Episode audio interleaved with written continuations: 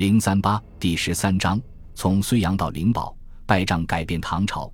因为之前身在潼关外的叛军已经接到了安禄山的密令，如果十日内唐军还不出击，就回师河北增援范阳。而坐镇潼关的哥舒翰也正筹划着与河北方面前后夹击，彻底摧毁叛军主力的大谋略。然而，唐玄宗的这个命令成了叛军脑袋上的馅饼，救了这群潼关外走投无路的强盗，却也是哥舒翰脑袋上的铅球，把一切预想中的完美砸得粉碎。史书上在记录哥舒翰接到命令后的反应时，用了这样的词：“痛哭出关。”我相信。那一刻，所有接到这个命令的军人心里都在哭，不仅仅是一个完美歼敌计划的毁灭，更是一次无可选择的死亡的到来。他们要整军出战，打一场必死必败却毫无意义的仗，这就是军人最大的悲伤。明知荒唐，却只有无条件的服从。不打的后果，哥舒翰的老领导王忠嗣尝过，他还能怎么办呢？三军集合，整军出关，与叛军主力决战。二十万唐军像羊群一样汹涌而出了，他们面前是在潼关外面匍匐了数月、饥肠辘辘的狼群。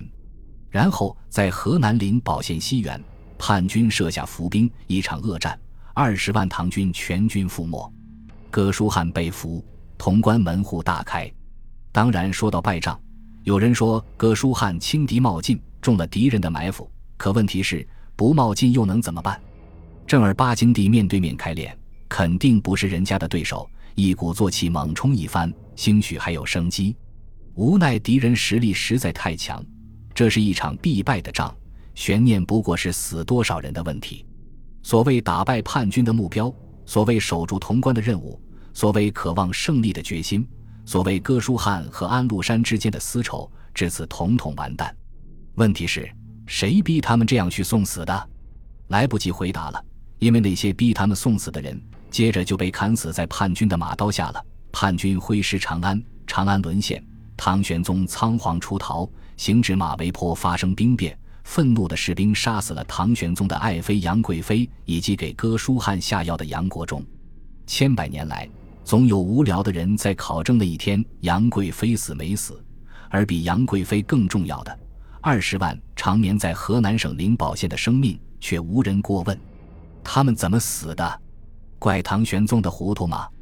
要知道，唐玄宗从来都是一个喜欢嘀咕的人，当年嘀咕过王忠嗣，现在当然也可以低估个舒翰，正常。怪杨国忠下药吗？要知道，杨国忠也是一个喜欢下药的人，连大奸臣李林甫都被他下过药。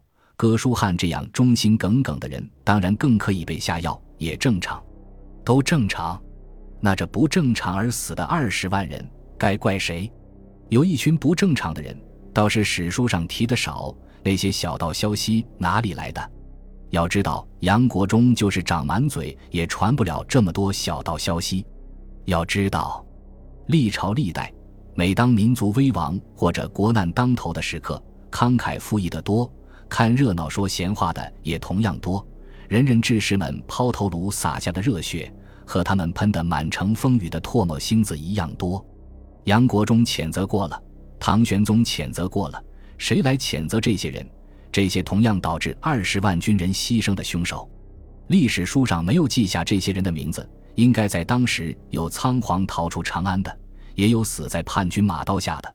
这对于普通民众是灾难。对于他们，或许是报应。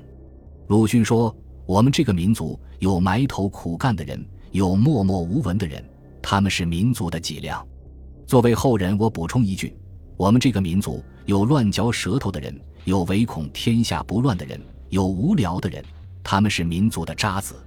社会在进步，今天的河南灵宝县也已经现代化了，只希望它能成为一个见证，见证我们这个民族的渣子越来越少。